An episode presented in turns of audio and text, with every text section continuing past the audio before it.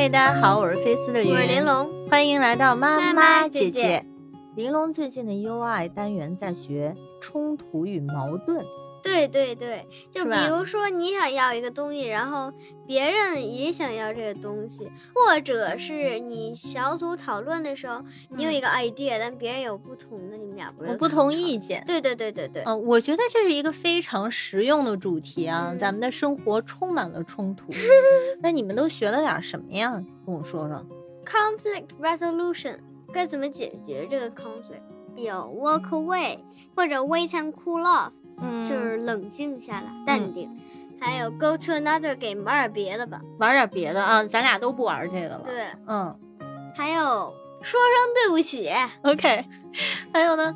然后是 make a deal，嗯就做个交易。嗯，OK 还有 say no，I don't like it，啊，就是说我不喜欢你这样。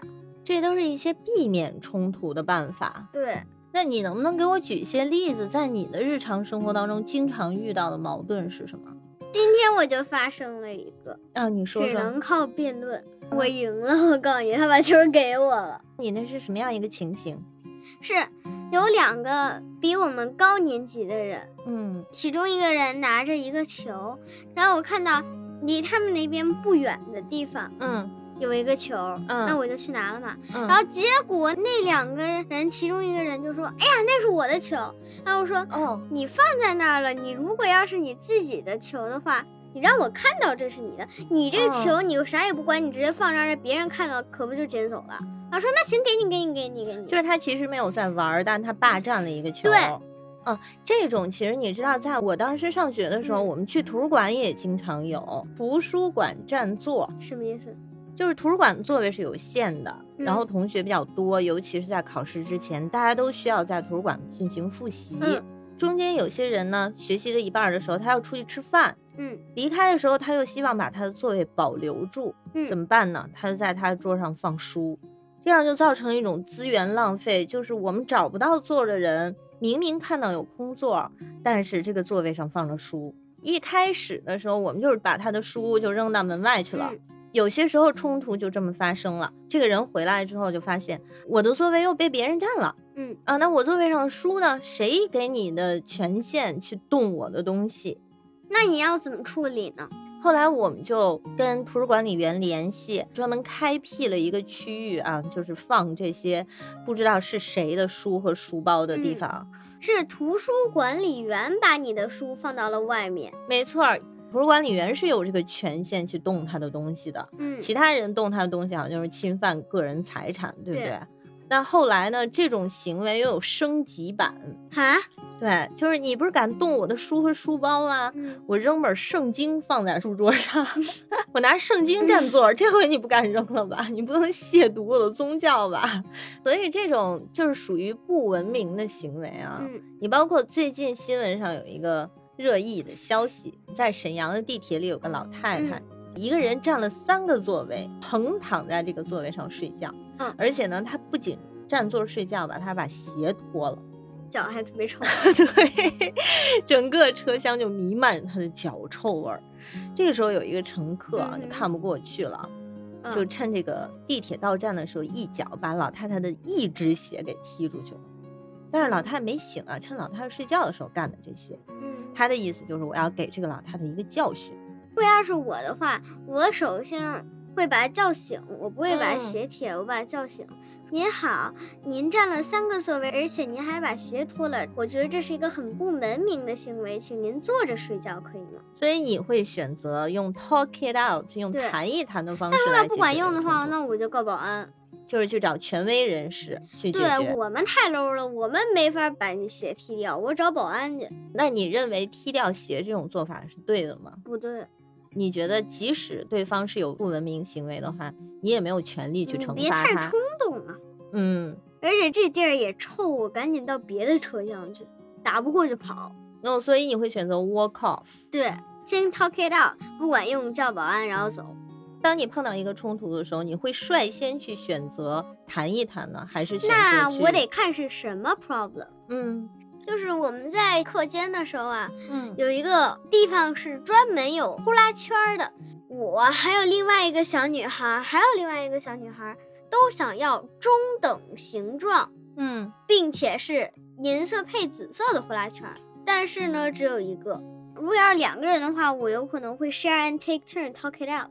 但如嗯果是三个人的话，然后我发现旁边还有我喜欢玩的东西，那嗯，我就会说，那你们去分析吧，我我玩我别的去了。对我玩别的去了。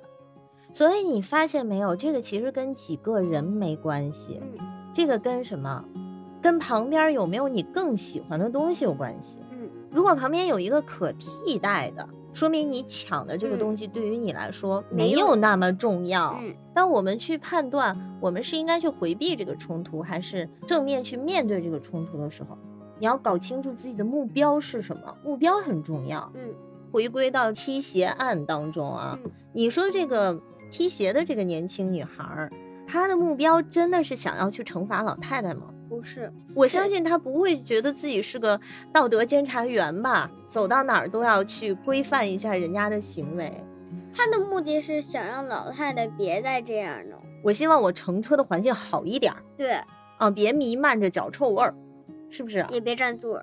对，但是他的解决办法呢，并没有完全朝着他的目标去，他就觉得你不对，我对，那我对的就要惩罚你那个不对的。嗯，很多人陷入冲突当中的时候啊，他不太容易去分辨自己到底想要什么。我不想费那个力气跟他们抢那个东西，是因为那肯定是课间才可以玩嘛，出去。嗯，嗯课间就十五分钟，然后这里下次啥也没玩就吵了一架，多浪费嗯，理智理智。退让是你经常选择的一种方式吗？也不是，嗯，但是在呼啦圈这种事上是经常。那假设说你们在做小组讨论的时候，两个人意见不一样，大家共同要做同一个 poster，演一下，嗯说今天咱们要做同一个 poster，嗯，这个主题应该做 sharing the planet，我要画个地球，你就想把那个 poster 全都写满字儿，对，咱们俩持不同意见，我想画的丰富一些，你想写的丰富一些，那我就会选择 talk it out，、嗯然后说，那我们这 poster 里面不仅有画，也有写的。但如果这个他也不肯接受的话，嗯，我说我不不，我就要画，我就要画，我不想写字儿，我想全部画画。那我就给你一次机会，你全部画画，你看看你画完了之后的结果是什么样。因为这个 poster 这个纸就一个，你要是全都画画，那嗯你就先处理这海报，我就做点别的。啊，所以你就退让了。对，嗯，但是这个海报最后出的结果如果不好的话，是大家成绩都不好，对不对？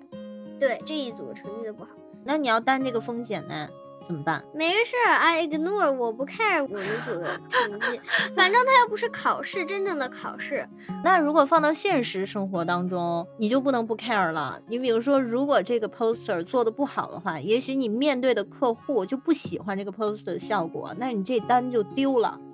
那你可能这个月你就没有工资，也没有奖金，嗯，所以这个风险一定要承担的。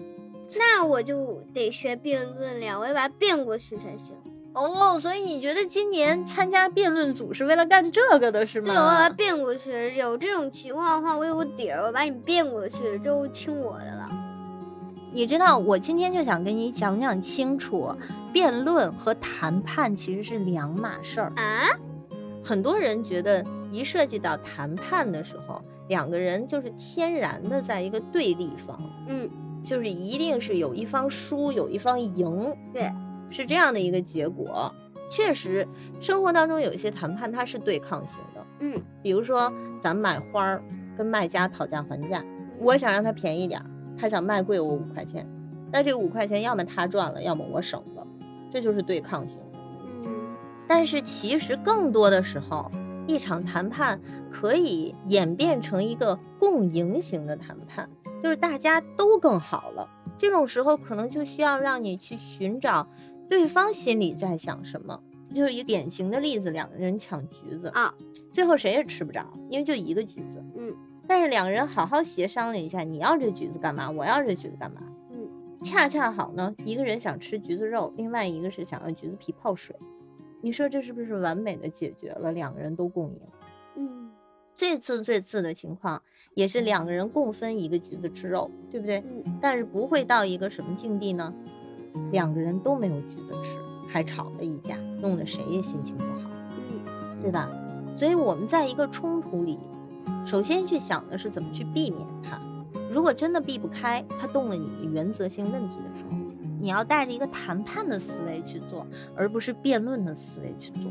不要让情绪、立场这些噪音去影响自己的目标，嗯。那就不是一个聪明人了。还有就是，比如说我找到一个东西吧，就我朋友老干这种事儿，就他说我们一起玩吧，然后他就自己在那玩，然后完我说这我找到的，我能玩什么？他说等一下我还没玩完呢，就一直拖所以，为什么你的体育课会让你们自己设计游戏，并且设计游戏规则呢？这个是规则吗。对，依据规则去玩游戏。越是这种多人游戏参与的时候，越容易产生冲突，因为大家时间分配的不一样。嗯这个时候就要在玩之前就有一个公平公正的规则，大家都同意的规则。嗯，那我们就严格按照这个规则来，对，是吧？嗯所以要学以致用。嗯嗯总的来说呢，我还是很欣赏你这个 UI 单元学的这个冲突与矛盾这些方法呢，要学会在生活当中去应用。嗯，对。好啦，今天的节目就到这里了。不知道你在生活当中遇到冲突会怎么解决呢？会有哪种方法呢？欢迎在评论区留言哟。如果你喜欢我们的分享，别忘了点赞、订订阅、阅转转发，下期再。见。